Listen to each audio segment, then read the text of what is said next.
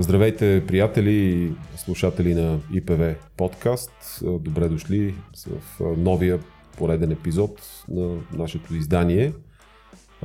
Днес аз, Емил Георгиев и Велислав Величков откриваме епизода с текущите въпроси от седмицата. В втората част имаме изключително така ценен гост – това е Атанаска Дишева, която е член на Висшия съдебен съвет от професионалната квота на съдиите, с която ще обсъждаме и така бурното заседание на пленума на Висшия съдебен съвет от тази седмица. Но поред на номерата, както се казва,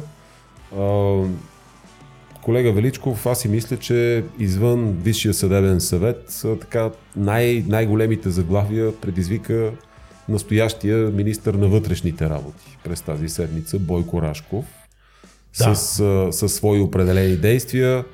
Какво, какво да кажем всъщност и откъде да започнем, що се отнася до него? Ами да, определено. Добър ден и от мен да кажа, че а, Пепи Кънчев също ще участва днес. Той ще бъде, ще се включи във втората част, когато наш гост ще бъде Атанаска Дишева от Висшия съдебен съвет. Но наистина а, рядко се случва в последните години а, темите на нашия подкаст тази седмица, но и темите от а, обществено внимание да бъдат концентрирани към министъра на вътрешните да, работи. Да. Обикновенно и в, особено при последните министри на вътрешните а, работи има хора, които вече дори не си спомнят как се казваше предишния министр.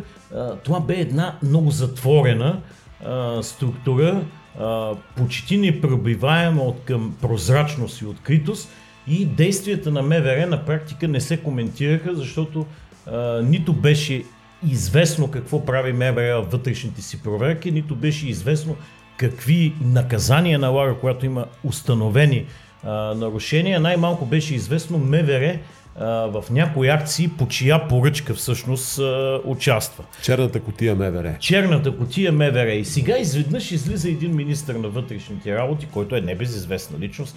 Все пак господин Бойко Рашков е бил шеф на Националната следствена служба, бил е народен представител, бил е шеф на бюрото за контрол на специалните разузнавателни средства, откъдето бе скандално уволнен, така да кажем, по времето на бившия главен прокурор и по предишното Народно събрание. А, но а, Бойко Рашков а, влезе в Министерство доста експлозивно и всъщност а, това, което той направи е да вкара точно прозрачност и мотиви а, в работата си тогава, когато а, той предприема определени действия или издава определени актове.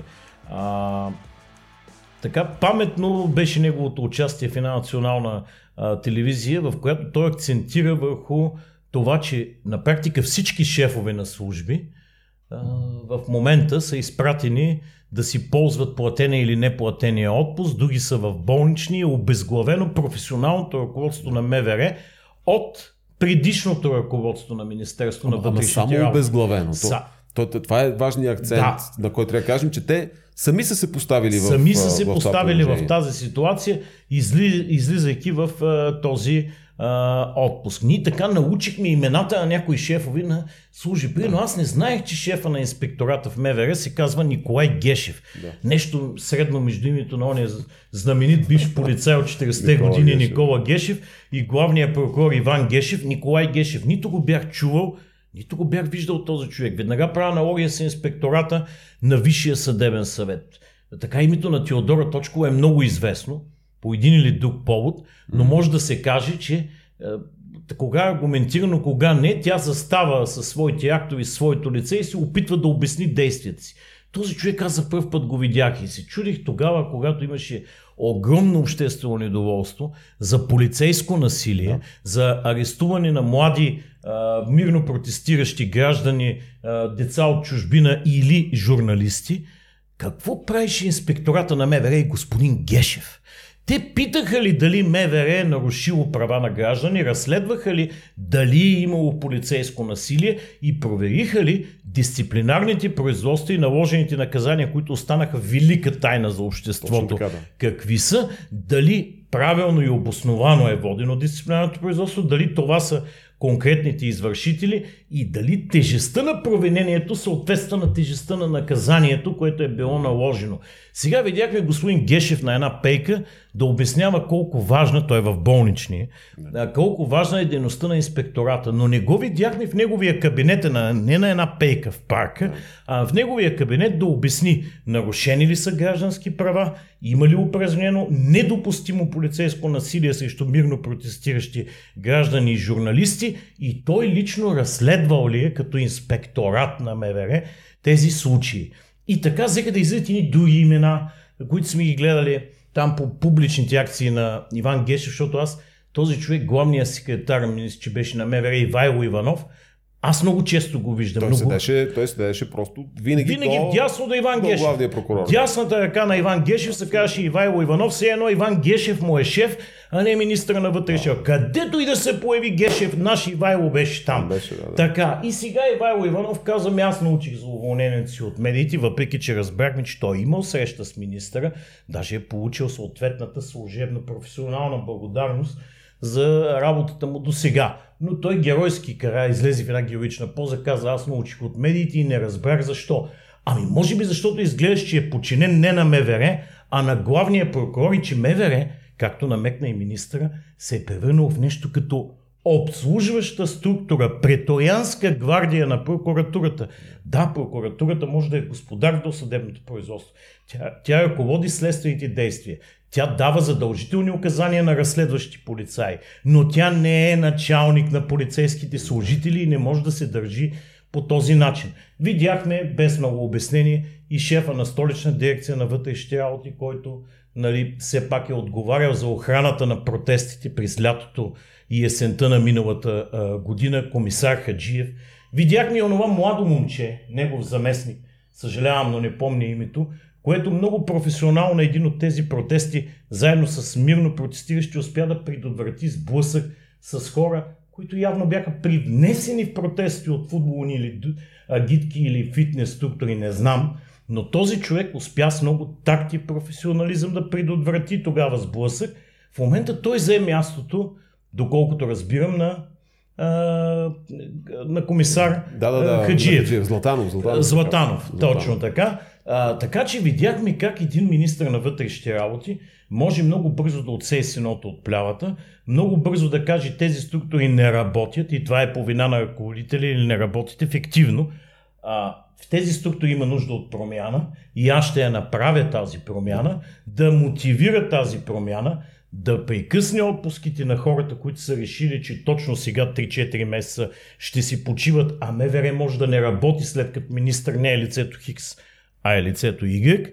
И както виждаме да вземе и непопулярни решения, бързи решения и да се освободи от тези ръководни кадри на МВР, които явно са ръководили МВР, но по определен начин, който е обслужвал определени интереси, да го наречем а, така. И а, това шеметно бързо минаване през системата на а, служебния министр Рашков ще бъде запомнено. От тук по-важно е след тези смени какви назначения ще бъдат направени, как ще заработи МВР, ще има ли наистина подобряване а, структурно и организационно на дейността и ефективна борба с престъпността при пълно зачитане обаче на гражданските и човешките права, така както е в европейските а, държави. Така че аз спокойно мога да кажа, че последните десетина дни, може би, в служебното правителство до голяма степен минаха признаците на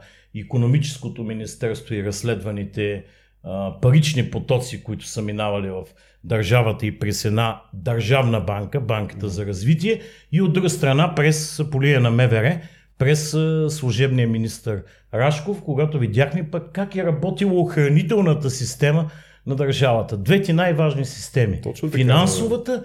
и охранителната. Да. Мисля, че много точно пипна точно тук служебното правителство. То по отношение на Българската банка за развитие разбрахме, че и тя някакси по собствено желание се е поставила в по-неизгодна позиция, като някакъв много малък дял акции са отстъпени на търговска банка, на частна банка. Която сега ги връща. Която сега ги връща. И тя, тя много, много дълго е искала да ги върне, но ББР не е искала да си ги вземе. Защо? А, а защо това е направено? Ами за да се спъва да кажем, точно прозрачността в, в действията на, на ББР, тъй като ако трябва нещо да се публикува, трябва първо да се пита другата банка. Най-вероятно са и пращани писма, хартиени.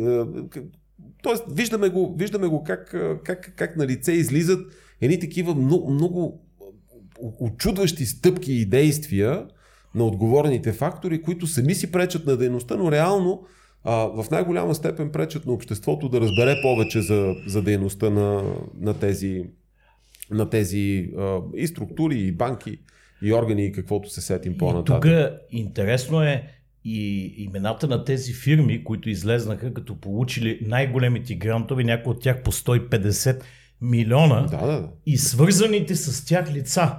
Защото всъщност може би ще се окаже, че Българската банка за развитие чрез своите управители и надзорни органи е спомагала за финансирането на едни хора, които са били символи на олигархията в България, а оттам и други пари са отивали за да обслужват съответната политическа дейност на определени а, партии. И всичко това се е вързвало в крайна сметка в бездействието на прокуратурата, която пък не е разследвала има ли търговия с влияние, нанесени щити, пропуснати ползи или облагодетелстване на определени лица за сметка на Държавната банка за развитие? Тя и тя прокуратурата и така много приятелски връща жеста към Министерството на вътрешните работи, що се отнася до разследването на до, що се отнася до разследването на полицейското насилие.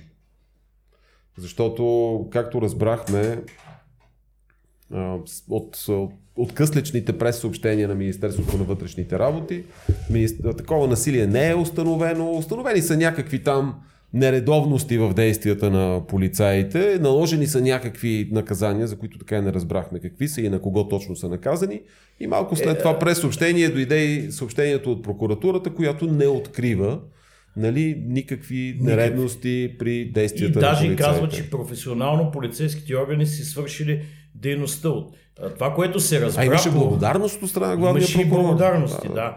А от това, което частично се разбра по повод а, смените в шефовите на служби, е, че най-високото, най-тежкото наложило наказание е на един ръководител на екип за определено време, примерно една или две години, забрана за повишаване в длъжност. А, да, точно, Не понижаване, а забрана за повишаване на един ръководител на екип. Представяме си, сигурно са порицание да. а, останалите наказания. И тук служебният министр беше много прав, когато каза, че не се иска много голямо разследване, за да се види изключително ясно и точно и то от камери монтирани на а, входа на Министерски съвет, че се прибиват задържани лица по зверски а, начин и че това противоречи на абсолютно всички нормални полицейски практики в цял свят. Да, а, и сега така, като си говорим за Бойко Рашков, а, буквално от последните два дни а, адски актуална е темата с подслушването. Това е една бомба, която а, Атанас Атанасов, генерал Атанас Атанасов в Демократична България хвърли, че на него му е известно, че 32-ма а, членове на така опозиционните партии, станали известни като партии на протеста в последния 45-ти парламент са били подслушвани, може би и някакви други такива мерки са прилагани спрямо тях. Което означава, че това е връзка с политическата им дейност, точно така, което е да. недопустимо точно по Конституция. Така, точно така.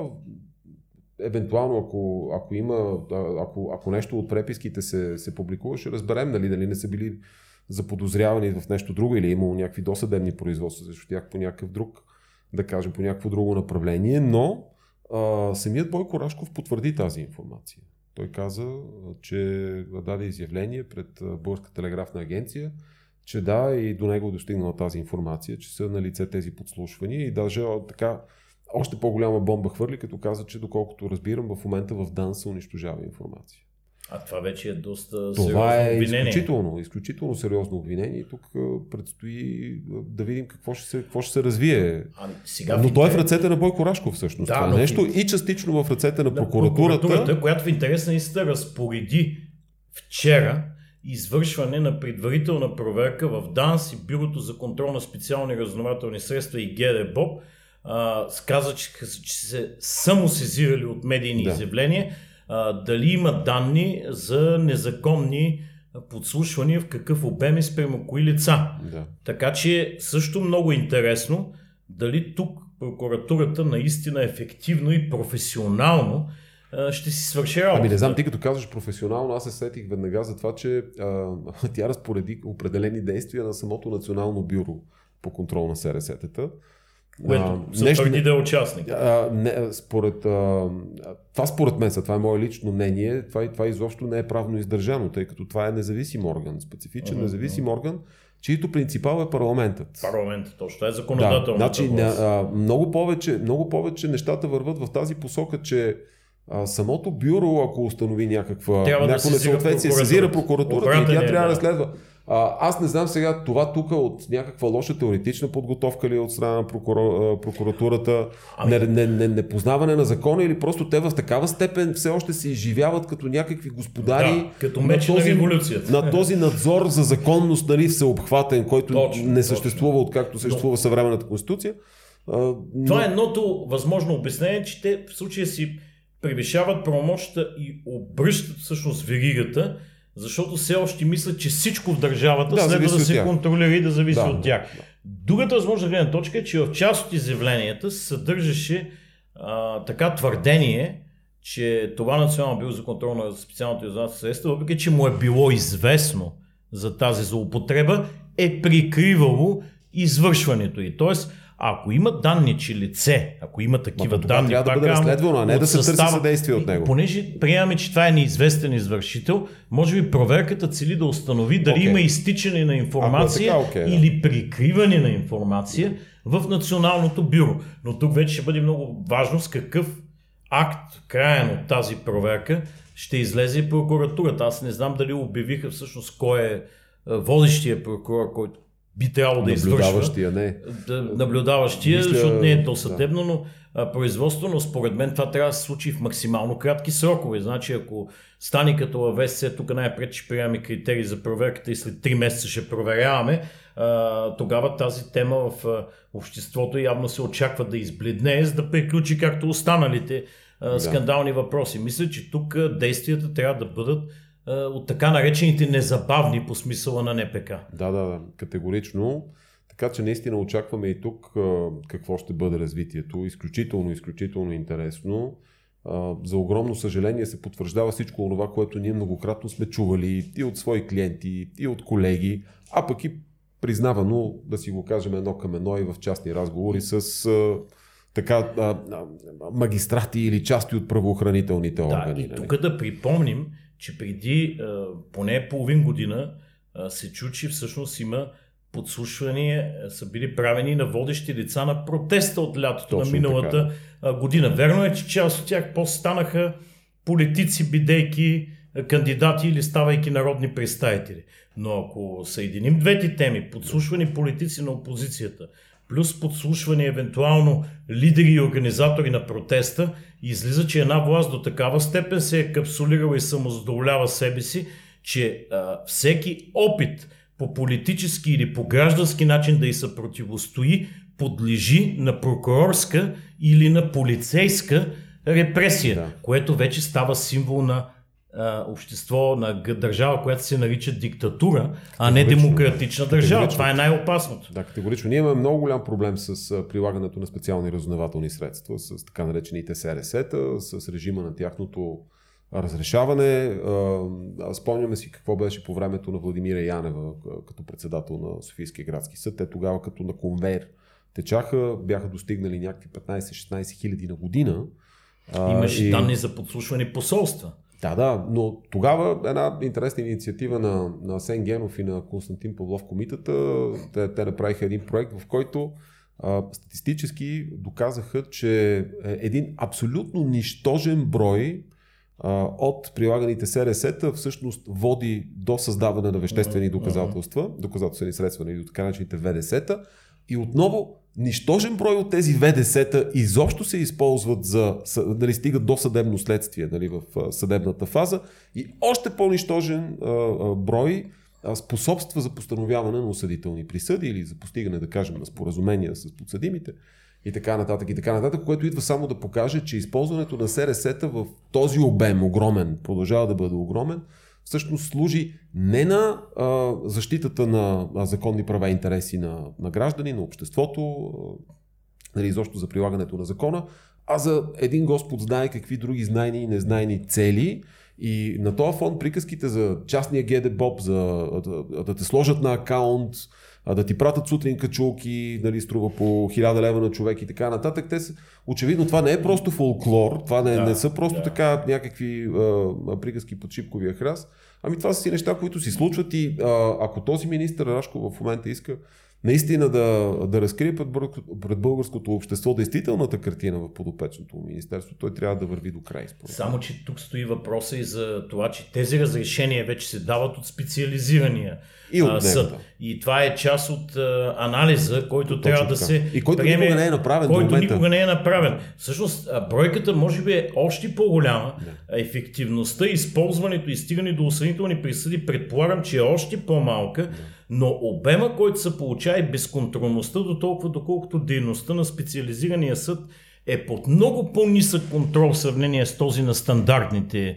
а, съдилища, вече наистина става опасна а, за гражданското общество и за а, демокрацията. И тук вече стигаме до а, третия министр, който е в полезрението ни в последните две седмици. Това е или поне десетина дни. Това е министър Анаки Стоилов, служебният министър на правосъдието, който се опитва, и това прилича на много така Дон Кихотовска задача, да внесе някаква ред и принципност в работата на пленума на Висшия съдебен който съвет, той който той председателства, макар и без право на, а, на глас, но а, опитвайки се да вкара а, логиката, да вкара нормите, да вкара ограничения за брой изказвания и минути на изказвания и най-вече да придържа фактите към крайните решения, които се взимат.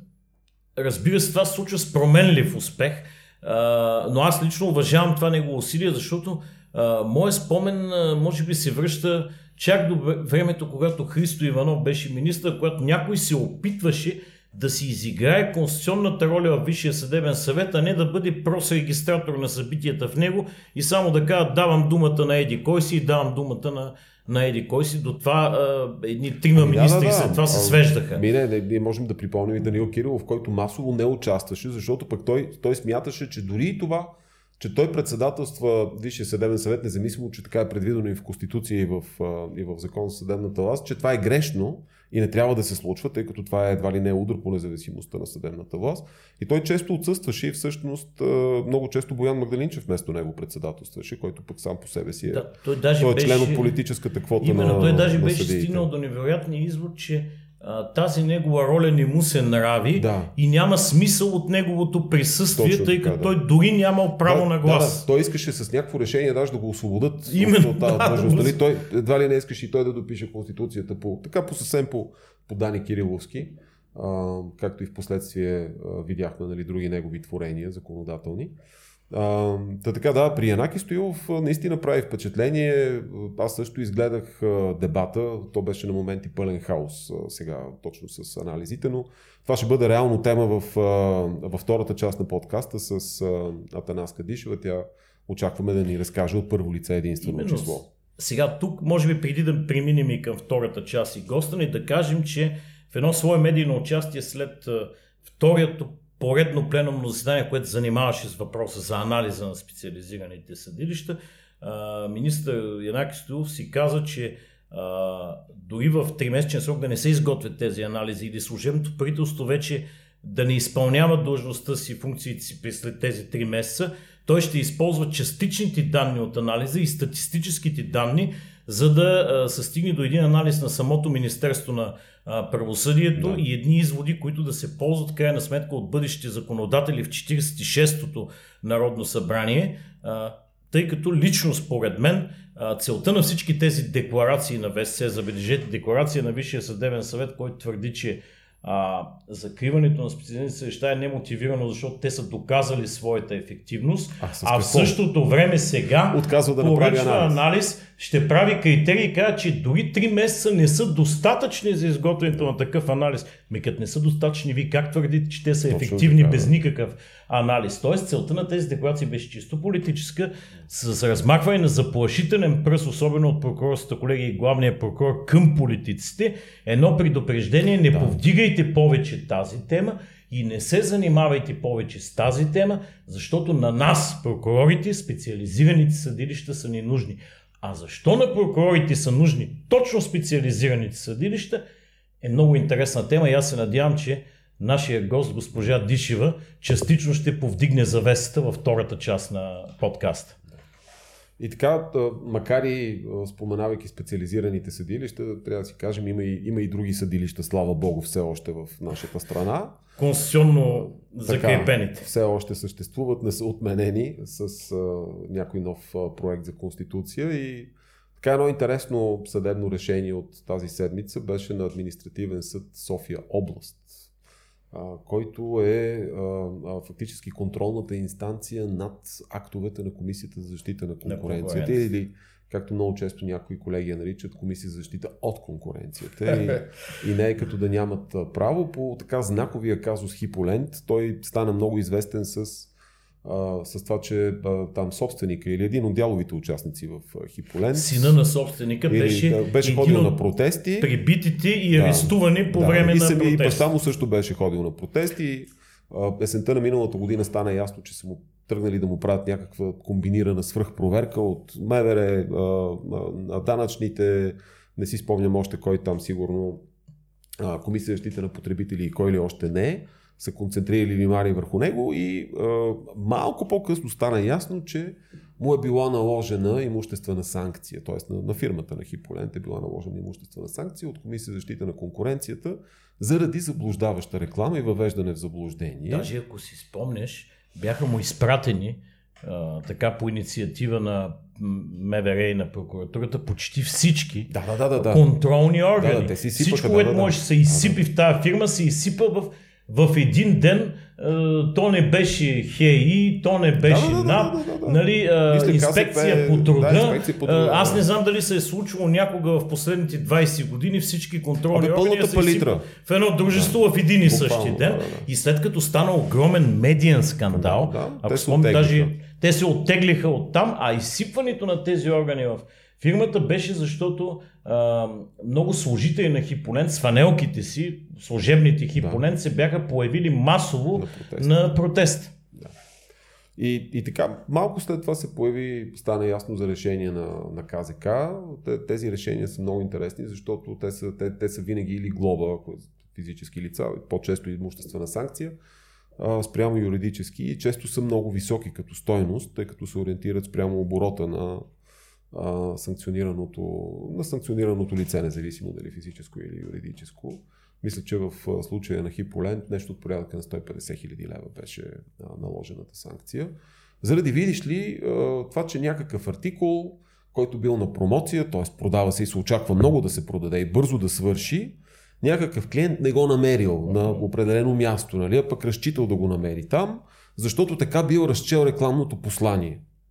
И КЗК абсолютно буквално възприема а, така сигнала на, на този потребител, този доблестен член на обществото а, и приема, че да, действително рекламата на, на Хиполент, както е съществувала, е, е, е била в състояние да въведе в заблуждение потребителите, съответно да ги мотивира те да предпочитат Хиполент пред някой друг доставчик на такива там играчки и е, други подобни стоки. Тоест била е в състояние да моделира а, потребителско поведение да пренасочи потребителски потоци а, и така по този начин да увреди конкуренцията. Нали? Това, е, това е така да се каже фактическия състав на заблуждаващата реклама. Но а, много интересно в случая е решението на административен съд София област, където едно към едно съдът казва на, на комисията, извиняйте много, но вие изключително нелогично четете този закон и, и сякаш падате от Марс а, и а, не си давате сметка, сякаш самите вие не ходите по магазините нали, и не купувате стока, която е на промоция, че най-нормалното като потребителско очакване е, когато нещо е на промоция, то да се свърши по-бързо. Нали? Просто защото то е на по-ниска цена. И очаква се, че ще, ще генерира по-високо търсене, нали? И заради това. Както и в магазините както, за хранителни да, стоки, да, да, Абсолютно, да, до изчерпване на личността. Нали? Да. Винаги има едни такива надписи до изчерпване на личността. И такъв, такъв, такова подобно указание е имало и на процесната реклама там, която е послужила на КЗК като повод да наложи, да наложи санкцията. Буквално, буквално четейки между редовете, съда е бил на една крачка от това да каже на КЗК, че те са действали като, като бухалка, просто като... Политически инструмент. Като някакъв инструмент, да, за налагане на санкция, която е мотивирана от всичко друго, но не и от закона и съответно събраните по конкретния казус доказателства. Си спомняме, че КЗК беше органа, в който бяха удължени мандатите на ръководството и на председателя на КЗК и така вместо в момента да а, има избор, а, остана същия състав. Точно така, с, а, по-дълъг, а, с по-дълги мандати. Нали? Така, да, просто ми, 7 години Точно им ги направиха, да, за да могат а, да са унези, които фактически са били назначавани по мнозинството на предишното управление, нали, на Борисовото управление, което е такъв класически, класически пример за вкопаване, нали, на, Точно вкопаване. вкопаване на, на кадри, които да ти бъдат верни, евентуално да саботират някоя нова власт. Аз да и се чуда дали в момента остана някой от държавните комисии, които имат съществено влияние върху процесите в страната, което да е в редовен мандат. Едни си изтекал мандат, се а други с удължен мандат. Да, аз по силата така на материята, с която повече се занимавам, веднага мога да кажа за Комисията за защита на лични данни. Там от, от край време, не знам колко време, скоро две години ще станат. Караджов продължава нали, да е просто на поста, но като изпълняващ не му, не, му, не му назначават. А, но а, този проблем виси, виси на, на страшно много места. Да, в, в инспектората в на Висшия съдебен съвет, мисля, че вече да, продължава да е. година и половина да, или колко стана, остава стария състав, защото Народното събрание не е избирано в главния съдебен инспектор, госпожа Точкова, да. с всичките комплементи, в кавички, възражения, ами, може би има нещо, на поста. Може би има много важни преписки, които трябва тя да довърши, нали? И никой друг за, така, поради съображения най-добре известни на нея. А, така че това най-вероятно са мотивите. А, може би и тук законодателя трябва да помисли какво става тогава, когато Народното събрание, Министерски съвет или друг държавен орган умишлено бездейства при изтекал мандат за подмяна на състава, защото един, два, три месеца е едно, но година или две това сочи на умишлено бездействие на съответния орган, въпреки изтеклия мандат, да избере нов състав. Това е недопустимо. Това противоречи на целта и смисъла на закона и според мен първо трябва да има някакви санкции, второ трябва да се урежда въпроса какво става в този случай. Точно така е, да.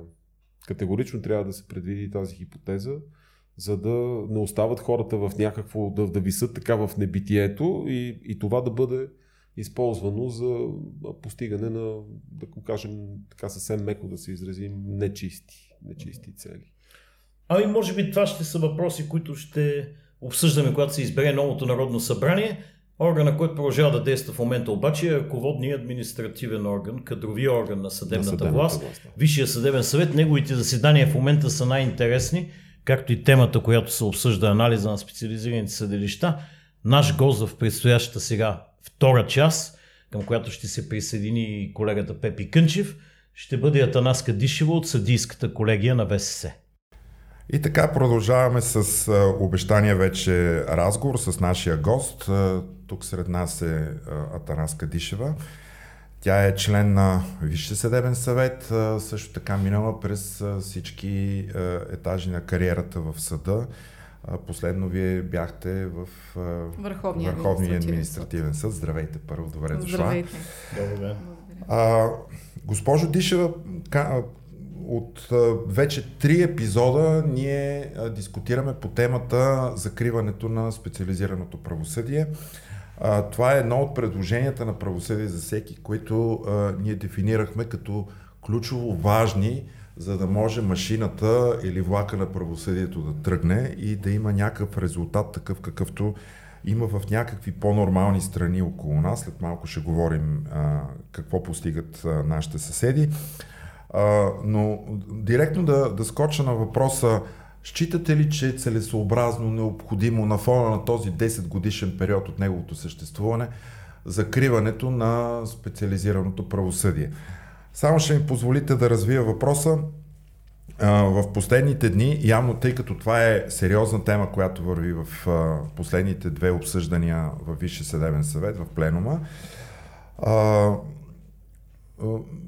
явно, че излезе с декларация, т.е. има сериозна опозиция срещу решението на от миналия парламент.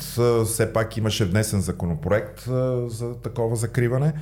Но, но все пак, нека да стъпим на някакви факти.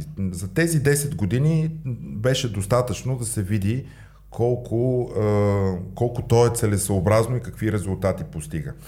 А, в, а, преди два дни а, участие, в телевизионно участие на а, господин Ушев, който е председател на апелативния специализиран съд, а, при Цветан Каризова лице в лице, той изложи статистика за постигнати резултати.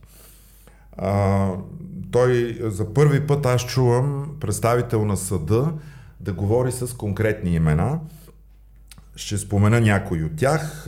Той спомена а, за лица, които са получили ефективни присъди а, на триинстанционен а, контрол, а именно групата на Таки, групата на шейховете, групата на Валю Бореца, групата на Илян Версанов, киларите, но пернишките килари, а, Тони Мамата, Йоско Костинбродския, Златко Баретата, Емил Милев Крокодила, Янко Ваташки, Цар Киро, Митически пункт Гюешево. Те да не са специализирали по прякови специализирани. Стефан Гевгилийски, така ги представи.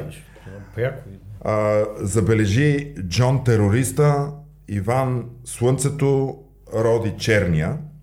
Тогава водещата го попита, добре да, ама това са някаква група измамници, ОПГ-та, които са извършвали някакви престъпления, но за високите етажи на властта той каза, че това правомощие им е дадено, тази подсъдност им е дадена сравнително скоро, именно от края на 2017 Успя обаче да изрече две имена, именно на Румен Овчаров, качеството му на министър на економиката, на енергетиката, извинявайте, и кметиците на район Младост в София, които да кажем, те, то не е завършило, все още е на Върховен касационен съд.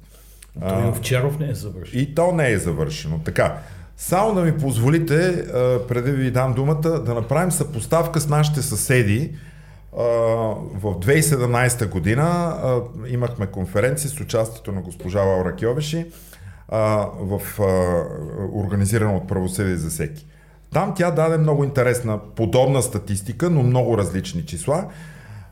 За 10 годишен период, колкото е и нашия съд, имат 1271 обвиняеми, разследвани лица, от които сред тях има трима министри, шестима сенатори, 11 депутати, 47 кмета, 16 магистрати, 21 директори на национални компании, 421 а, административни лица в високите етажи на управлението на Румъния, като а, от тях обвиняеми а, с крайна присъда имат 870 лица. А, общо, но знаковите лица сред тях са един министър, двама сенатори, 8 депутати, един член на Европейския парламент, 5 председатели на Общинския съвет, 9 съдии, 9 кмета Само, и 32 директори и а, дадено е за 10 да, годишен период. 2016 година. 32 да. директори на а, публични а, компании. А, това явно е продължило след това. А, не, тоест... не само е продължило, има трима министър-председатели, бивши, влезли в сила ефективни присъди. Там все още стоят на ниво един министър. Да, защото конференцията беше 2017. Да, да, и това са данни това е към 2015-2016 година. Но може би госпожа Дишева най-пет да, да строточим разговор върху нашите специализирани съдилища, а с това да коментираме румънски опит, те са несравними числата и данните. Несравними са и по числа, и по качество. Да. Така че постигат ли специализираното правосъдие целта, за която беше създадено 2012 година, когато а, първо, аз ще започна с кратък отговор на въпроса, с който вие започнахте. Считате ли, че е необходимо закриването на специализираните съдилища или прокуратури? Категорично заявявам, че аз не мога да дам в момента еднозначен отговор. Защото никога не е правен задълбочен и а, цялостен анализ на работата на тези специализирани а, органи. А, както известно беше съвсем скоро внесен законопроект за тяхното закриване, той предизвика така, сериозно а, обсъждане в а, обществото, включително а, беше, а, бих казала малко късно а, или преждевременно за следващия парламент, а, беше внесена декларация във Висшия съдебен съвет, която ние а, обсъждахме, беше приета от мнозинството. Най-общо тя беше декларация за независимост в а, която, между другото, съществените аргументи за засягане на независимостта на органите на съдебна власт в а, специализираното правосъдие бяха изведени от конкретни текстове на законопроекта. И всъщност, според мен, основният проблем а, към настоящия момент а, е свързан с а, ефективността на тези специализирани структури, ги наричат, аз не обичам този израз, специализирани органи на съдебната власт специализираната прокуратура, апелативната специализирана прокуратура, специализирания съд и специализирания апелативен съд. А, на практика Висшия съдебен съвет през никакъв период от време не е правил цялостен анализ на работата на тези органи на съдебна власт, нито доколкото ми е известно друг орган в страната, институция, включително политическо формирование или неправителствена организация не са правили цялостен преглед на работата и на ефективността на тези органи от а, различни гледни точки. Е, и най-вече от гледна точка на целите, за които а, те бяха създадени и които непрекъснато се манифестира, че преследват. Факт е действително, че след създаването им през 2011 година, те започнаха да функционират в началото на 2012, тяхната подсъдност непрекъснато се разширява. А, имаше, знаете, две решения на Конституционния съд а, в връзка с а, така, доводи, че това не са специализирани съдилища, а са специални, т.е. извънредни съдилища, които са забранени по Конституция. И двата пъти Конституционния съд се произнесе с аргументите, които са вече още известни, че а, това е специален, специализиран съд а, по материя. А, с измененията през 2017 година обаче всъщност се в специалната подсъдност бяха отнесени а, престъпления, които са извършени от определена категория лица, което по мое виждане, а, меко казано, разколебава тезата, че съда не е извънреден, да, а е просто специализиран с оглед вида на извършените престъпления. А, така или иначе, в годишните доклади а, на двете съдилища се изнасят, вероятно същото е положението и с а, прокуратурите, се изнасят а, статистически данни за това колко дела са образувани, колко са разгледани, колко са внесени. Изключително голямо внимание се обръща на обстоятелства от рода на това колко са обвиняемите лица, колко са свидетелите, колко вещи лица са разпитани, колко експертизи са изготвени по делата, колко съдебни заседания са проведени, от колко тома е делото. И нали, това се изтъква като аргумент за изключителната значимост на съда и за изключително съществената, огромна по обем работа, която се върши в тези съдилища. А, в крайна сметка аз също слушах това интервю, за което вие споменахте на председателя на апелативния специализиран съд. А, той спомена лица, които, а, честно казано, на мене, с изключение на едно-две имена, не са ми известни. А, нали, това бяха присъдите, които той така отчете като положителен тест в работата на съда.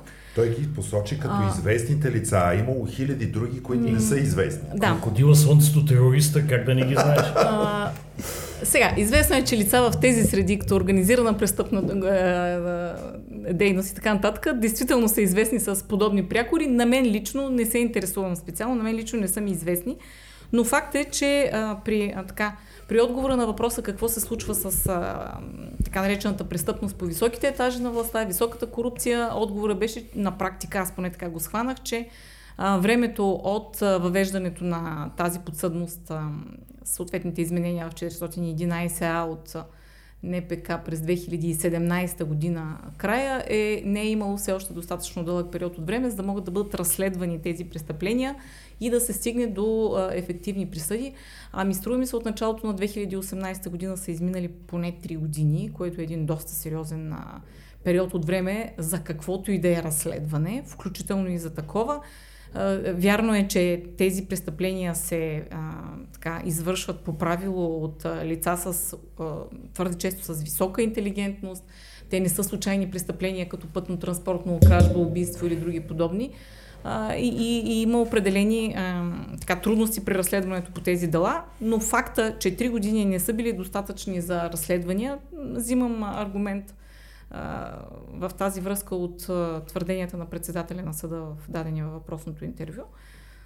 Този факт сам по себе си е показателен, че а, така м- не работи кой знае колко ефективно тази, тази структура. Разбира се, сега аз говоря повече за съдилищата, но разследванията, разбира се, се водят от прокуратурите, но Доколкото а, структурата на прокуратурите следва тази на съдилищата, за мен е водещото, водещото би трябвало да бъде а, преценката дали са необходими а, съдилищата, защото ако те продължат да съществуват, ще продължат да съществуват и двете специализирани прокуратури, които са, които са към тях.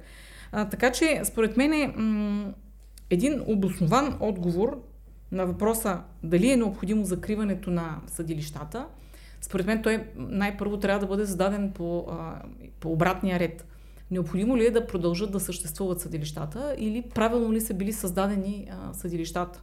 И специализираните. Специализираните говоря, да. да, за тях само говорим. И съответно и прокуратурите.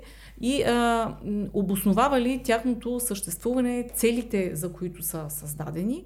И между другото, избягва се говоренето за финансовата страна на този, на този въпрос, защото а, така, аргументите са, че а, правосъдието поначало е скъпа дейност, че в никакъв случай не може да се изисква а, пълна финансова обоснованост и съответствие. Те не биха могли да бъдат а, измерени като показатели, но на практика това е въпрос, по който, по който трябва да се говори.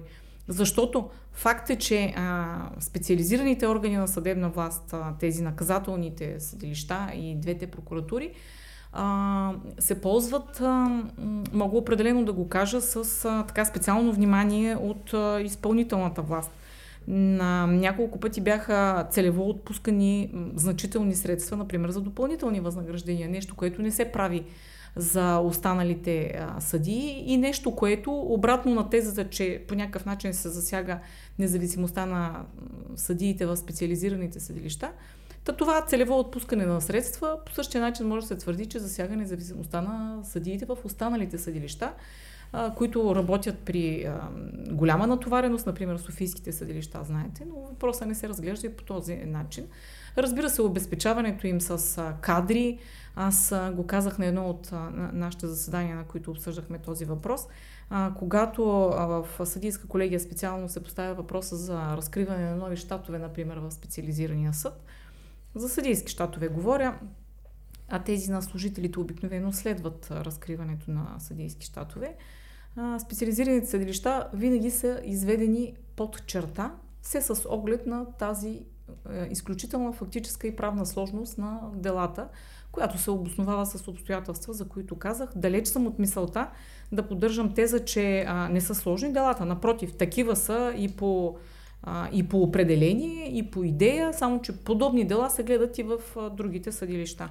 В тази връзка аз искам да ви питам, а, защитната теза на, на представителя на специализирания съд, апелативния специализиран съд София, господин Ушев, той казва, че съда е създаден такъв, тъй като на местно ниво всички се познават, всички са братовчеди и това удра по независимостта на съда, когато той разследва престъпления свързани с силните в съответния град. Тези градски или окръжни дерибеи, които ние сме чували.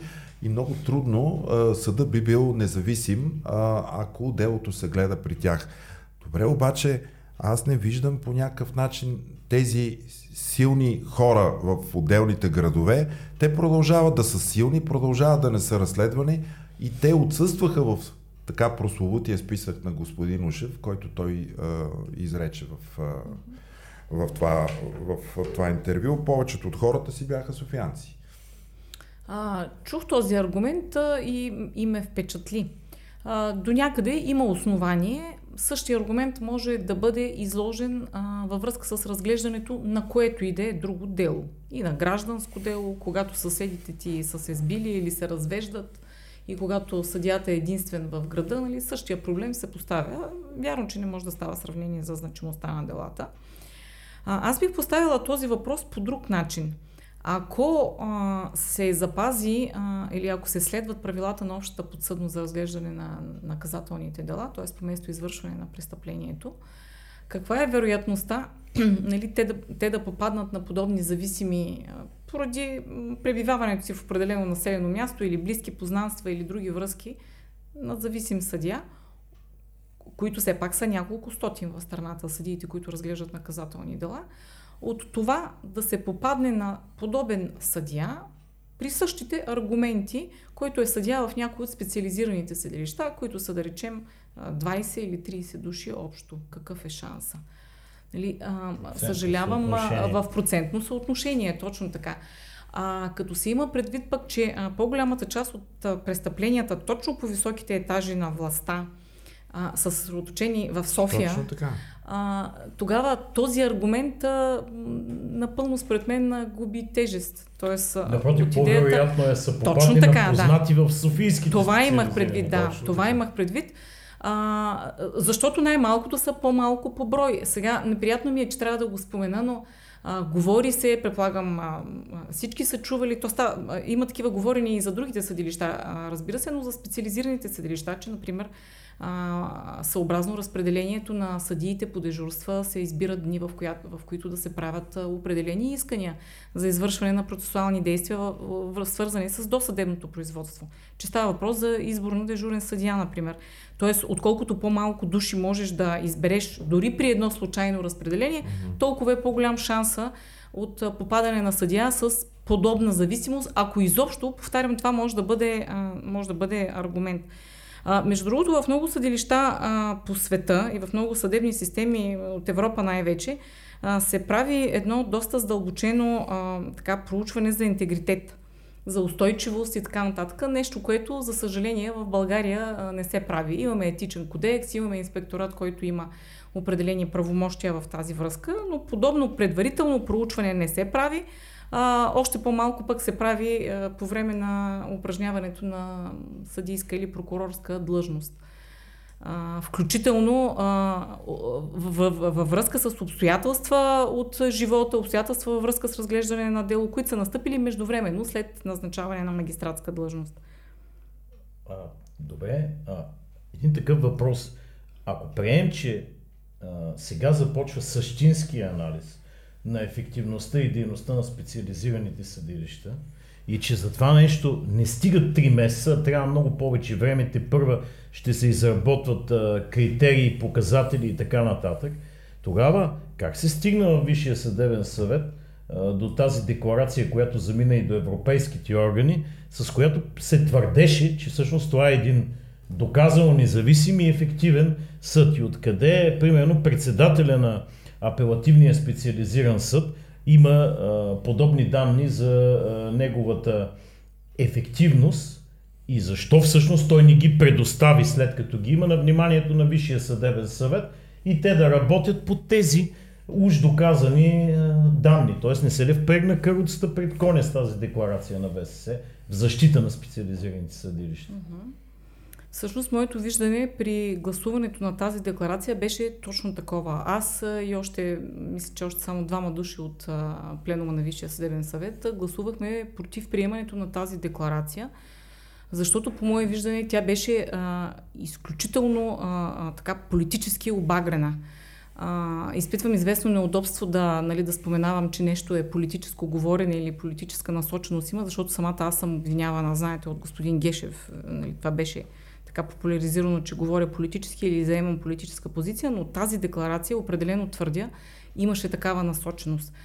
А, точно заради това, че вътре в самата декларация се съдържаше противоречие, което най-общо се изразяваше в това, че основната теза на тези, които я бяха написали, предложили и съответно на останалите, които гласуваха в нейна подкрепа, беше, че Законопроекта за закриване на специализираните съдилища и прокуратури е внесен без да е извършен анализ за ефективността на специализираните органи на съдебна власт в нарушение на основния принцип по закона за нормативните актове, всеки законопроект да е обоснован, да е предвидим, да почива на принципите на необходимост, обоснованост и така нататък. А от друга страна, малко по-насетне в същата декларация, няколко реда по-долу, се правеше твърдение, че това са специализирани органи на съдебната власт, които са доказали своята ефективност. ефективност. Да. Това беше вътрешното противоречие, което само по себе си обосноваваше тезата, че нито е времето, нито а, така е място да се приема подобна, подобна декларация. А, отделно от това аз ви споменах в началото, че тя а, а, или беше закъсняла, с оглед на законопроекта, който вече беше mm-hmm. напълно ясно, че нямаше няма да бъде прият. Вече, да, да. вече нямаше парламент. Този законопроект беше минал само на първо четене пред правна комисия. А пък ако евентуално бъде внесен такъв законопроект в бъдещото Народно събрание, той ще трябва да премине цялата законодателна процедура и там, наново. разбира се, да, наново и там, разбира се, да, да, да се извърви целият път и да се изрази становище по същество на законопроекта. И аз още две думи искам да кажа във връзка с тази декларация. От един член на съвета се м- аргументира тезата защо всъщност с този законопроект се засяга независимостта на съдебната система а, на съдебните органи и на съдиите в частност и на прокурорите, а, защото всъщност а, членовете, които възразявахме против приемането и изобщо, зададохме този въпрос с какво се засяга независимостта. И а, аргументите, единствените съществени, що годе разумни аргументи, които аз чух, бяха изведени от текстовете на самия законопроект, нещо, до което ние изобщо не бяхме стигнали като обсъждане. Но по мое виждане само две изречения, ако м- позволява времето и предмета да, на обсъждането. А, основните проблеми, по мое виждане, в този законопроект действително бяха свързани с а, това какво ще се случи с висящите дела пред специализираните съдилища, защото въпросът с преписките според мен е по-лесен. А, и ще обясня защо. А, и какво ще се случи с а, съдиите, назначени в а, специализираните съдилища, съответно с прокурорите. А, знаете, а, в а, преразглеждането на наказателните дела въжи принципа за неизменност на съдебния състав, което означава, че когато е започнало съдебното следствие, този съдебен състав трябва да довърши делото до постановяване да. на присъда. И ако тези дела а, автоматично с влизане в сила на закона за закриване, да речем, на съдилищата, преминат а, към а, други съдилища по правилата, по общите правила на местната подсъдност, делата трябва да започнат начало. от начало. И между другото, подобна перспектива за разглеждането на тези дела е един от основните аргументи защо тези съдилища трябва да продължат да съществуват, защото видите ли, щяло да се стигне до изключително забавяне на процедурата или направо до погасяване по давност на възможността да се реализира наказателно преследване. В законопроекта обаче беше предвидено, че първоинстанционните mm-hmm. дела ще продължат в същите състави, ако mm-hmm. те се запазят, тук беше странното изречение, mm-hmm. което довежда до запазване или разформироване на става с оглед избора на специализирани съдии и прокурори, в коя структура се връщат или къде отиват, mm-hmm. и дори в същата сграда. Тоест там беше предвидено да се запази тази неизменност на състава. Неясният текст беше какво ще стане обаче, ако членове от състава поискат веднага да бъдат върнати или преназначени на друга магистратска длъжност с затварянето на съдилищата. Да, аз ще да развия тази теза. Аз четох законопроекта и видях и не на празно, подчертавам, че това са според мен двата основни проблема, които освен това бяха възприяти като въпроси засягащи независимостта на съдебната власт. А, действително беше а, така предвидена възможност да се, продължи, да, да се продължи разглеждането от същия състав. Тук обаче а, идват детайлите. А, за действащите съдии, а, доколкото си спомням, беше предвидена възможност да се върнат или в съдилищата, от които са дошли, или по а, някакъв списък, а, който трябва, от който трябваше да се избира от нарочна комисия, да бъдат назначени в други съдилища. Ето тук е опасността. Действително с поставянето в някакви отношения а, на специален подбор да се засегне независимостта на тези действащи съдии.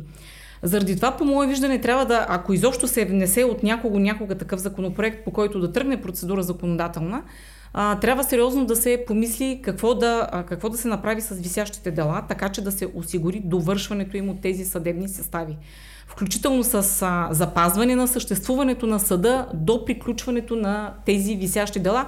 Говоря само за делата, по които е започнало съдебното следствие, защото за другите този да. принцип... И за първата инстанция. А, да, и за първата инстанция, разбира се, защото тя е... подсъдността на апелативния съд е, е производна. А, така че това е първия въпрос. А, на следващо място, когато има, да речем, съдебен състав от трима съдии, се поставя въпроса, ако те са в различни съдилища, как така ще се съберат обратно да правораздават в, в, в, същия съд. Така че според мен трябва за някакъв период от време да се запази съществуването на съда, за да може mm-hmm. да бъдат довършени тези дела, като съдиите могат да работят и в другите съдилища, където те бъдат назначени, но да бъдат командировани за целите на завършване на конкретното дело.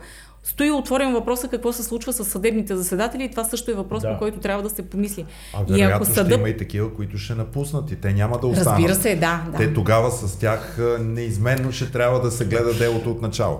Е, да, да. Той този въпрос съществува и към настоящия момент да, за всички наказателни, да за всички наказателни дела.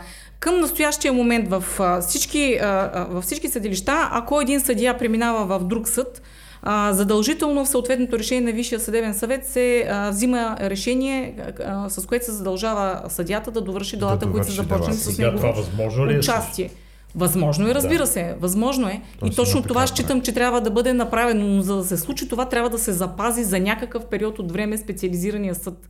Нали, това аз виждам с... като само за делата, по които, е които е започнало пред първа инстанция съдебно следствие. Да. да. да.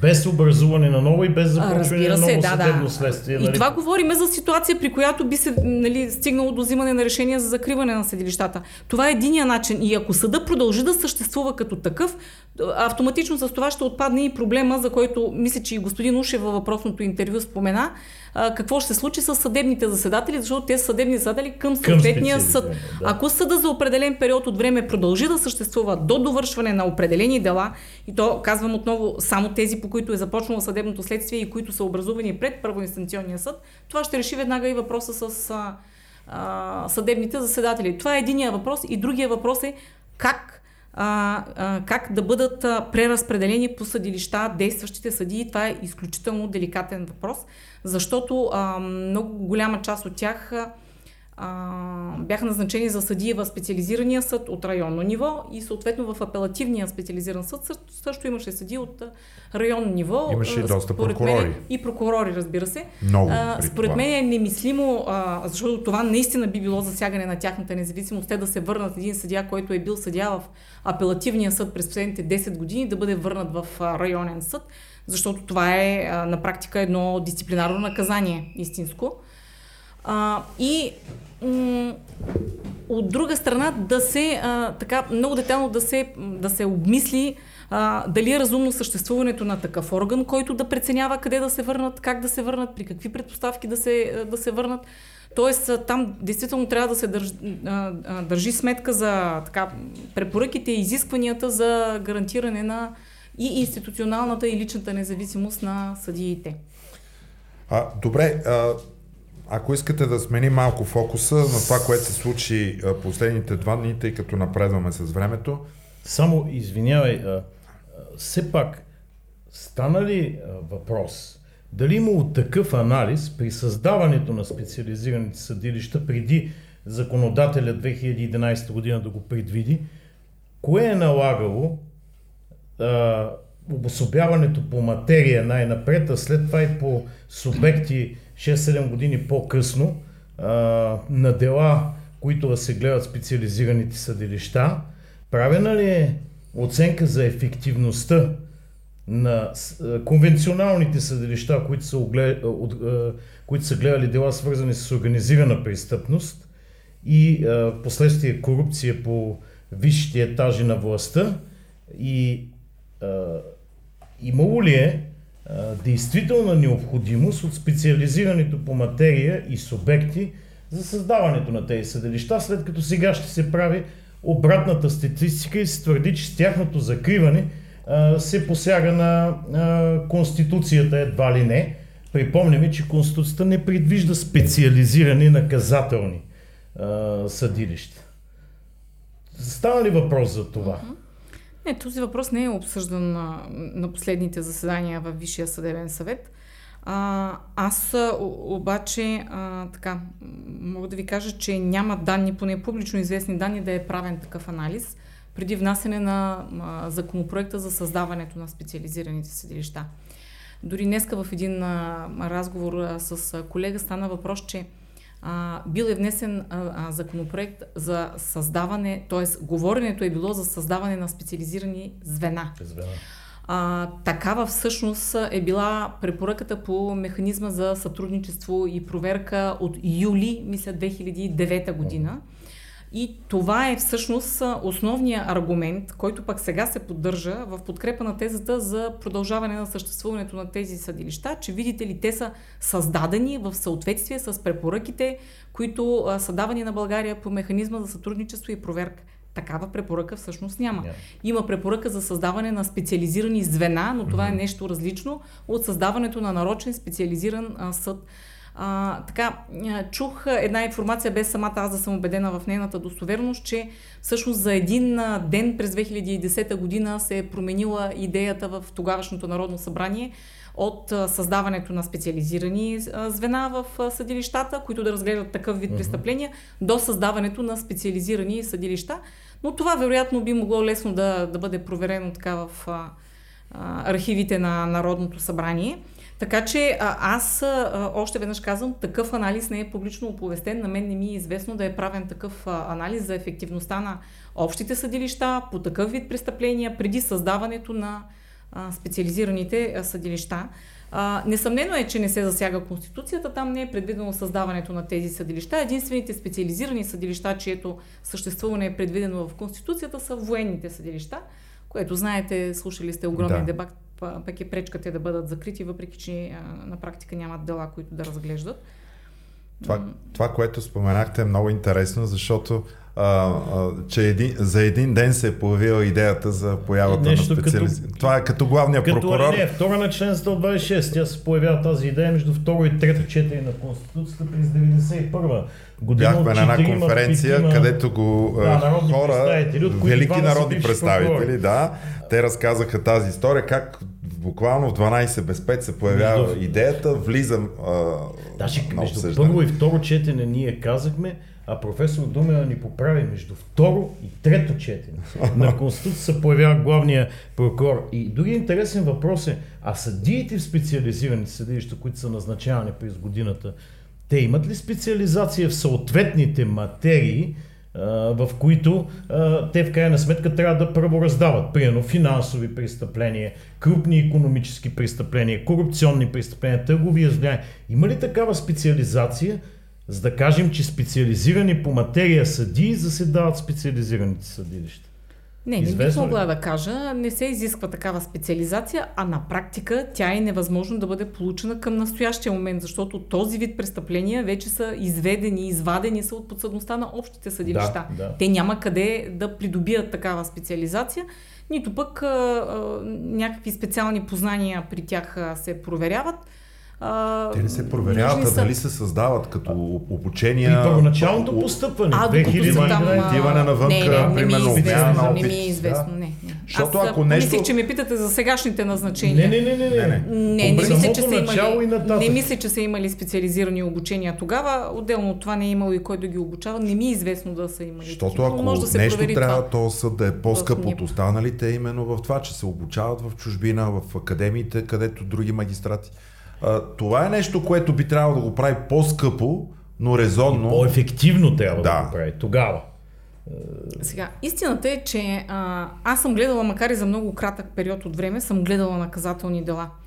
А, психологическото, психологическия момент е много по-различен а, при гледането на такива дела и при отсъждането, а, отколкото при останалите дела а, има едно а, така психическо натоварване, което поне аз така вярвам, че беше съвсем в началото на кариерата ми професионална, но а, има, има някаква специфична тежест. А пък като се има предвид, че това са наистина изключително тежки дела, с а, лица, които а, как да се изразя така образно, а, извършването на престъпления по правило им е професия. Говоря за организираната престъпност и за част от корупционните престъпления. А, може би има някакво основание, но беше поставен въпроса преди време. Ако на тези съдии им се следват, понеже очевидно за възнагражденията, така ме питате или тангирате, а, ако тези съдии а, имат а, обоснована необходимост от допълнителни възнаграждения, защото гледат тези тежки дела, би трябвало аналогични а, по размер и вид възнаграждения да се предвидят и за съдиите във Върховния касационен съд, които гледат на касационна инстанция, Същи поради, дела. която, поради да. което и с най-голямата тежест са на практика същите дела, но този въпрос остана така висящ в въздуха. Добре. А... Все пак една разлика между България и Румъния. А, там действа специализирана прокуратура, а, има на практика втори главен прокурор, а, а, шефа на ДНА и те гледат тези специализирани по материя а, престъпления. Но те се гледат в стандартните съдилища, а не в специализирани съдилища в Румъния. Точно Тоест така. това, което изработят, да речем, специализираните прокурори от ДНА, то отива в конвенционалните uh-huh. румънски съдилища. И резултата, примерно, само до 2016 година, извън тези бивши трима министър-председатели, 12 министри и 9 депутати, които са осъдени за кметове, не говорим, едни 310 милиона възстановени в държавния бюджет от конфискация вследствие на влезли в сила наказателни присъди. 310 милиона евро до края на 2016 година. Тук за такъв резултат, вероятно, не се е говорило. А, главният прокурор а, поне два пъти на последните заседания а, спомена за някакви 3 милиарда. Аз не разбрах дали лева Запори или евро. и възбрани. Аз повдигнах въпроса на последното заседание, всъщност да се обясни за какви пари става въпрос. Дали за стоеността на веществени доказателства, които са иззети в рамките на досъдебните производства, или за конфискувани средства в този размер, а, или за запорирани, за какво изобщо става въпрос. Не, не получих отговор, но се спомена тази сума. Разбира се, ако ставаше въпрос за ефективно отнети средства, това ще, ще да бъде изтъкнато, поради което по аргумент да. за противното аз приемам, че това не са такива да. средства. Но беше посочено като аргумент, че ако се закрият тези съдилища, тези 3 милиарда да. ще трябва да бъдат върнати. А. И това трябва да го знаят българските граждани, нали, с тази. Което означава, че не са ефективно тема. отнети, а са Разбира предмет се, да. на запори и възбрани, щом съществува опасността да бъдат, да бъдат върнати. върнати. Така, да. Докато тук говорим за 310 милиона ефективно mm. отнети и възстановени в да. бюджетите. Сега, ако се въртим около тия 3 милиарда, каквито и да са, те, аз ги поставям като нали, някаква така химера, като някаква имагинерна величина, а, но а, каквото и да се случи с а, специализираните съдилища и с делата, т.е. дори да се довършат, ако се довършат в а, тези съдилища, не би трябвало да има никакъв проблем с тези средства. Ако те отидат за довършване в общите съдилища, Точно също не би трябвало да има, защото запорите не отпадат автоматично. Именно, ако става да въпрос за, за, за, да, за запори. Или ако има а, средства, аз не знам дали това е увеществяване на някакви а, предмети на тази стойност или представляват само пари, които са отнети. Не стана ясно, но ако са веществени доказателства, те следват а, съдбата на делото и ще продължат. Именно, тук е примера с делото а, Дянков, Трайков, Прокопиев, което завърши в крайна сметка с оправдателна присъда, тъй като прокуратурата не протестира пред Върховния касационен съд, но запорите върху определени сметки и парични средства останаха и се оказа, че държавата ще си ги търси в стандартния съд, въпреки оправдателните присъди, въпреки че бе трябвало да са в резултат от действието за съответните да. престъпления, за което са били обвинени. Това е една огромна, да, една огромна тема, която с, във връзка с така наречената гражданска конфискация, конфискация която изобщо да. не е гражданска да. конфискация, но тя очевидно не е предмет на това. Да, да нека да не я обсъждаме. Да. Съвсем, а, понеже остана още малко време, а, малко за този анализ да поговорим, който се обсъди вчера в едно отново разгорещено заседание. Не на... за оценка на въздействие на околната среда имаш предвид. Не, анализа да. по отношение за, на резултатите или поне да се отговори на въпроса следва ли да се закрие а, специализираното правосъдие. Хората се чудят, но интересно беше, че член на ВСС каза, че липсвало при разглеждането на законопроекта в правна комисия липсвало ОВОС оценка за да, въздействие да. на Лапсус беше, да. беше лапсус. Лапсус беше със сигурност, да. А, а, откъде тръгна първо идеята mm-hmm. за този анализ? Защото все пак вие, ВСС ви снабдя, вие получавате някаква статистика за брой дела, mm-hmm. завършили с присъда, оправдателно споразумение. Откъде дойде тази нужда от анализ при положение, че статистиката така ли иначе вие имате? Mm-hmm. А, както споменах преди малко, е, е, един от основните аргументи, да не кажа основния, за това да бъде приета унази декларация, за която стана въпрос от uh-huh. вече миналия четвъртък, а, беше, че законопроектът е внесен без да из, бъде извършен анализ и без да има съответствие с а, текста на член 26 от Закона за нормативните актове. За необходимост, а, за а, субсидиарност, а, за прозрачност а, и така нататък. А, и се повдигна въпроса, че такъв анализ трябва да бъде направен. А, и във всъщност в хода на дебата, мисля, че министъра на правосъдието, това беше първото заседание, на което той участва миналия четвъртък, да. предложи да се изготви такъв анализ. Оттам насетне дебата беше бурен и на миналото заседание, на последващото, но в крайна сметка се взе решение всяко от колегиите да направи анализ, съответно прокурорската на прокуратурите, съда на съдилищата, а, като а, също след бурен дебат така се стигна до а, решението всяко от колегите да изработи критерии и а, структура на този анализ, който да бъде внесен обратно в а, пленума. А, като така, моето виждане беше, аз лично настоявах на това, че а, е необходимо критериите да бъдат одобрени от пленума и да бъдат акт на пленума, за да не бъде капсулиран този процес във всяко от колегиите. Вместо това обаче на вчерашното заседание прокурорска колегия беше внесла техния документ, наречен критерии и структура на анализа, с категоричното твърдение, че ние можем да приемем само за сведение. Около това беше съсредоточен може би, половин час поне или един час от вчерашния дебат. Но така или иначе се стигна до приемане на двата, двата документа, които представляват критерии и структура. Смея да твърдя, че критериите и структурата на анализа за съдилищата, който беше одобрен в съдийска колегия за анализа на двете съдилища е изключително подробен, обхваща на практика цялостната дейност и не съдържа само количествени критерии за оценка. Напротив, даже много голямо внимание сме обърнали на качествения анализ за резултатите от работата при инстанционния контрол, включително а, за това а, какви дела постъпват в съда, по какви се постановяват а, оправдателни присъди, по какви осъдителни, включително а, колко от оправдателните присъди са по текстове, които обосновават само специална подсъдност. Нали? Особено внимание беше обърнато на подсъдността по 321 за организираната престъпна а, а, дейност, защото знаете, че така се шири в а, общественото пространство виждането, че а, част от участниците в а, така нареченото ОПГ са а, образно казано измислени, за да може да се обоснове подсъдността на специализирания да. съд. Всички тези неща могат да бъдат видяни в анализа. Че Разбира се, изведохме отделно споразуменията, колко от актовете на прокуратурата, които а, се внасят в съда с, с предложение за приключване на делото с споразумения, отделно колко а, споразумения се, включват, а, се сключват а, в вече а, образувано съдебно производство по обвинителен акт, колко са частичните споразумения, т.е. Колко, с колко случаи се е наложило образуване на друго дело след сключване на частично споразумение. Много детайли. Освен това включихме и елементи на а, обсъждане на случаите, в които има уважаване на искания по глава 3 от Закона за съдебната власт. Това е най-общо казано забавно правосъдие. А, подобни а, решения на Европейския съд по правата на човека – аз така лично направих опит вчера да, да внесеме подобни елементи в анализа на прокуратурата, но беше отказано.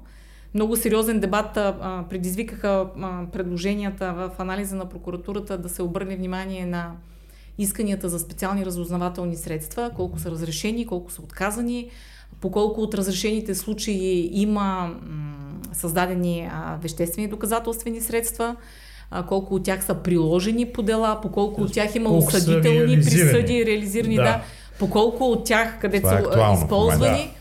По колко, да, случаи кои, по дела, които са използвани, пък има осъдителни присъди, по колко оправдателни и също много така разгорещен, разгорещен дебат и негативна реакция на предложението а, предизвика а, идеята да се направи преглед на произнасянията на прокуратурата във връзка с веществените доказателства в рамките на досъдебното производство, където пълната власт принадлежи на прокурора.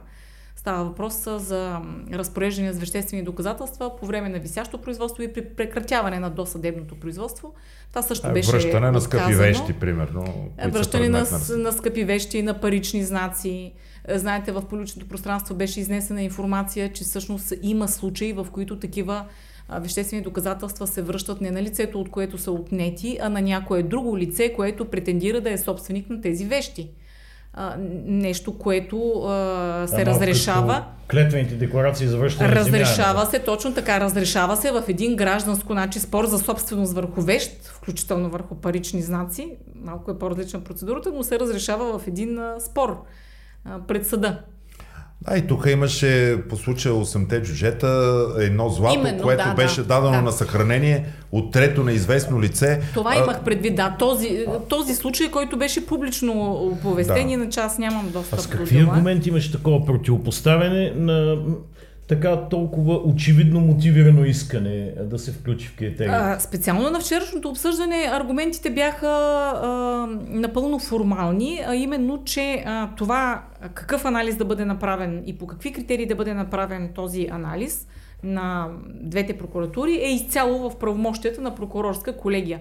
Както прокурорите не можели да се бъркат в а, анализа на съдилищата, така и ние не можело да се бъркаме в а, а, анализа на прокуратурите. Това е много дълъг дебат. Ма да, вчера нещо го водих, всъщност, наистина е безмислен. Изобщо не е така. Това таки- не е организационен ако въпрос. такива са аргументи, тогава какво правят прокурорите и съдиите заедно в един висш Е, съдебен това е съвет? въпроса, да. Това е въпроса. Значи прокурорите могат да участват при взимането на решения за това къде За да има съд, колко съдии да да. има, за бюджета, за сградите. Много актуален въпрос напоследък за информационните системи, Да. за това какви да бъдат въведени, къде, как да бъдат проверявани, от кого да бъдат проверявани. Вероятно не И сте забравили... в случая е прокурор. Да, да, точно така. Това е отделен въпрос за едината информационна система, но миналата година горе-долу по същото време течеше един огромен дебат за централизираната система за разпределение. За така нареченото и хакване. Образувано е досъдебно производство, по което ние нямаме никаква информация, нито пък някой се интересува какво се е случило с него. Но там беше а, така назначен един нарочен одит и така нататък. Тоест, давам пример как всъщност а, прокуратурата участва и то по много сериозен начин. Само тук да съда. спомена нещо пак от онази конференция, е много интересно. Нароя Наниева, велик народен представител, участвал в писането на сегашната конституция, казва, ма вижте, както имаше ръководна роля на партията, така имаше ръководна роля на прокуратурата а, в държавата. И столчето на прокурора в съдебната зала до 89-та година стоеше по-високо от това на съда. Той можеше на практика да контролира и съда и символа беше мече на революцията от времето на Вишински. Който А- още стои на емблемата, между Точно другото, това каза и да. един от участниците Антони Гълов ми. Той този меч още се намира в емблемата на прокуратурата. Разликата е само, че формално столчето вече не стои над съда, но общо взето престола май в ВСС продължава да бъде прокурорски. За съжаление, аз също имам такова усещане, защото да виждам как се случват а, гласуванията. А, отворихте преди малко а, темата за член 126 алинея 2 от Конституцията. Тя е много широка тема, но с две изречения само искам да кажа. А, този текст не дава възможност, дори в вида, в който съществува, без оглед на начина по който е влязал като текст в Конституцията. Този текст към настоящия момент не дава възможност на прокуратурата да осъществява така наречения общ надзор за законност, който е бил предвиден и е, широко се практикуваше, и аз съм съвременник, а, при действието на, да, при, при действието на старата така наречена Живкова конституция. И има между другото няколко текста в закона на съдебната власт, които по мое виждане а, разширяват по недопустим начин и откровено противоречат, включително на член 126 алинея 2 от Конституцията, но това наистина е така доста А защо сериозен и задълбочен. Някой трябва да го сезира.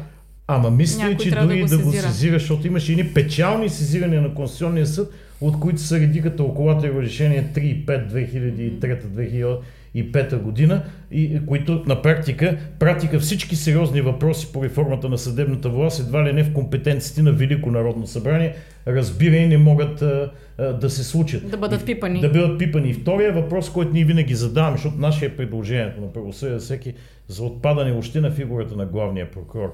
За последните 30 години при мисля, че петима вече главни прокурори, има ли поне един главен прокурор внесъл и защитил обвинителен акт съда и стигнал благодарение на него осъдителна присъда. И всъщност, главният прокурор въобще прокурор ли е или чисто и просто централизиран административен ръководител на прокурорите? Много любима тема вие очевидно за главния прокурор, а пък аз съм набеждавана от самия него, че съм се фиксирала в личността му. Не, нека ние сме не се фиксирали. Не, не съм нито в личността му, нито в фигурата.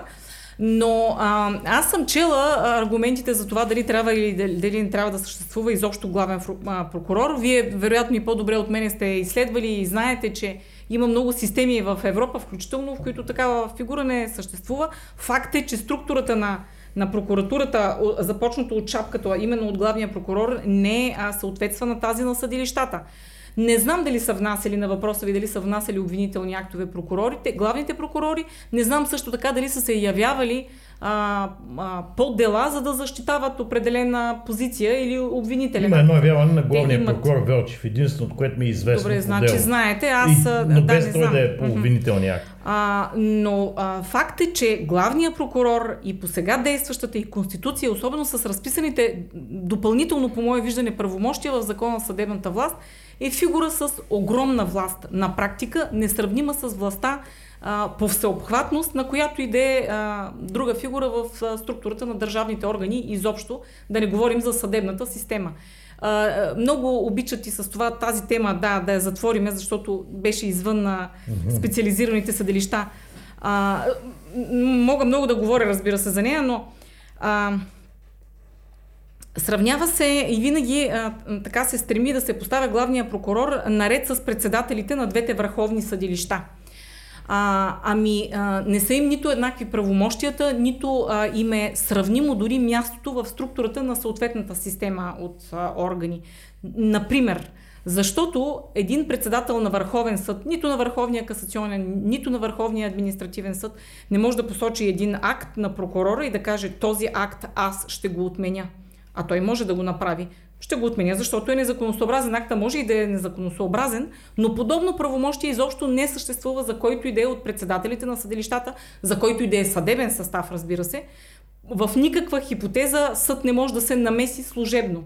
За разлика, например, от органите на прокуратурата и а, разбира се, главния прокурор. Дори само за това, но тръгнахме темата от 126 алинея 2 Нямаме сега време и излизаме наистина извън темата, но има няколко текста в Закона за съдебната власт, които разширяват правомощията на главния прокурор и на практика и на прокуратурата изобщо и на практика доближават сегашната прокуратура, въпреки регламентацията и в Конституцията, до онази прокуратура, която е а, съществувала и е функционирала при един доста по-различен а, да, конституционен понеже текст. аз съм чел мотивите на Народното събрание за това разширяване в закона за съдебната власт, винаги то съдържа едно позоваване на 126 алинея 2. Докато 126 алинея 2 не съществува в мотивите на конституционния законодател, защото, както казахме, тя се появява чак между второ и трето четене, написана на едно лище. Uh-huh.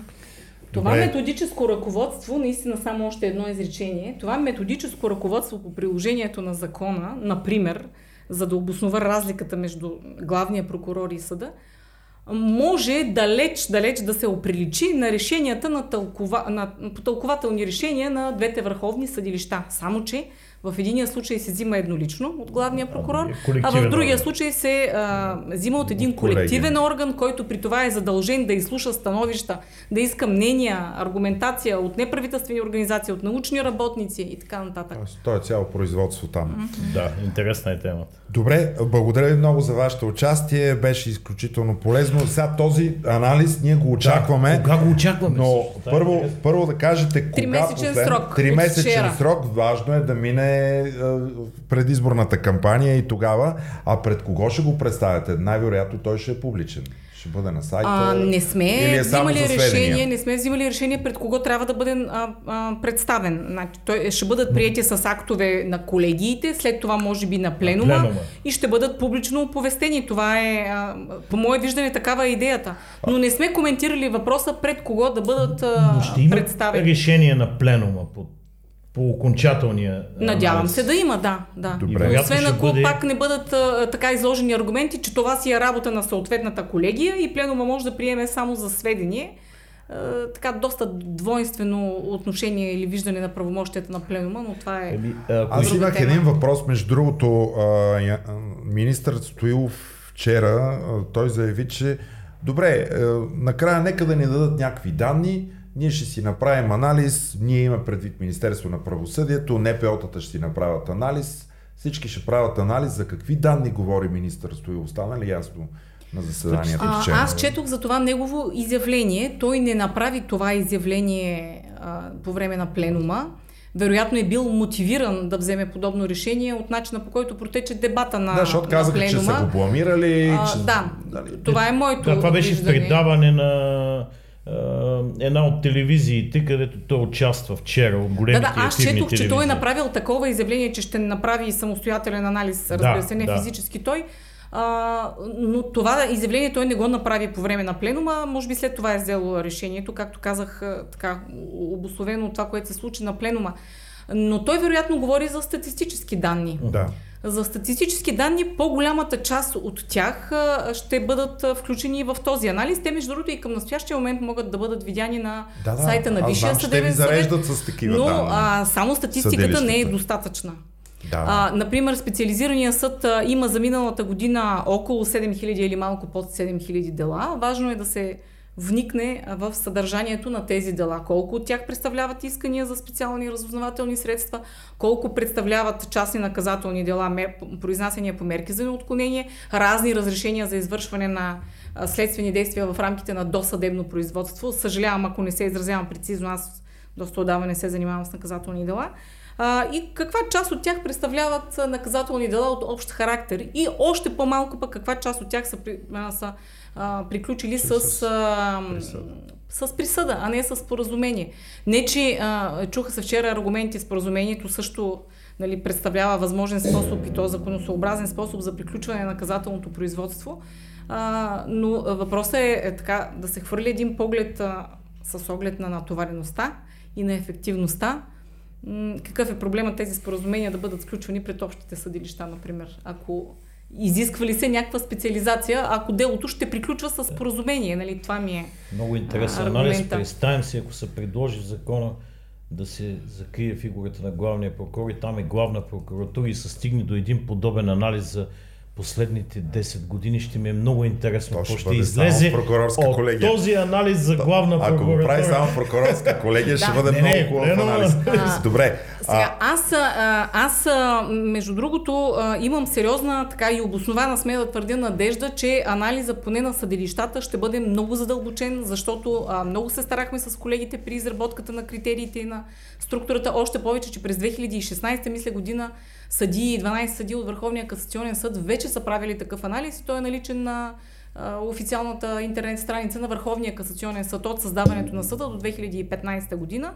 А, сега са доста разширени критериите а, и състав от 12 върховни съдии плюс още 6 съдии от апелативните съдилища ще бъде правен в продължение на 3 месеца. Тоест има всички предпоставки този анализ да бъде обективен, задълбочен, всестранен за анализа на, така, на съдилищата. Силно се надяваме им желаем успех на тези, които ще го правят. И да бъде ползван от всеки, който а, така намери за необходимо да, и може да намери съдържание. Тогава ще, бъдем, ще направим отделно, отделен епизод само върху този анализ. Нека той да се появи все пак. Благодаря ви много за вашето Благодаря участие. И надявам се това, което правите и борбата, която водите за независим съд, каквато е и наша, да има все пак някакъв положителен тъй като казахме и, и наша, да напомним, в среда на 26 май, обичайно 18.30, след прекъсването поради изборните кампании и парламента, се събираме отново пред съдебната палата, не с червени тоги, може да има колеги адвокати с черни тоги, но се събираме по темата специализираните съдилища и главната прокуратура. Очакваме ви да бъдете там, бъдете активни не само в слушане, но и с някакви действия. Едно такова би било участието и в сряда пред Съдената палата. Ако харесвате този епизод, харесайте го и в Facebook, и в YouTube, както и във всички канали на подкасти, които вие може да го слушате. А ако пък харесвате всичко, което ние правим и с цел ние да бъдем още по-добре, може да направите дарение от начина по който оказвам в бележките под епизода. Благодаря ви и до следващия път.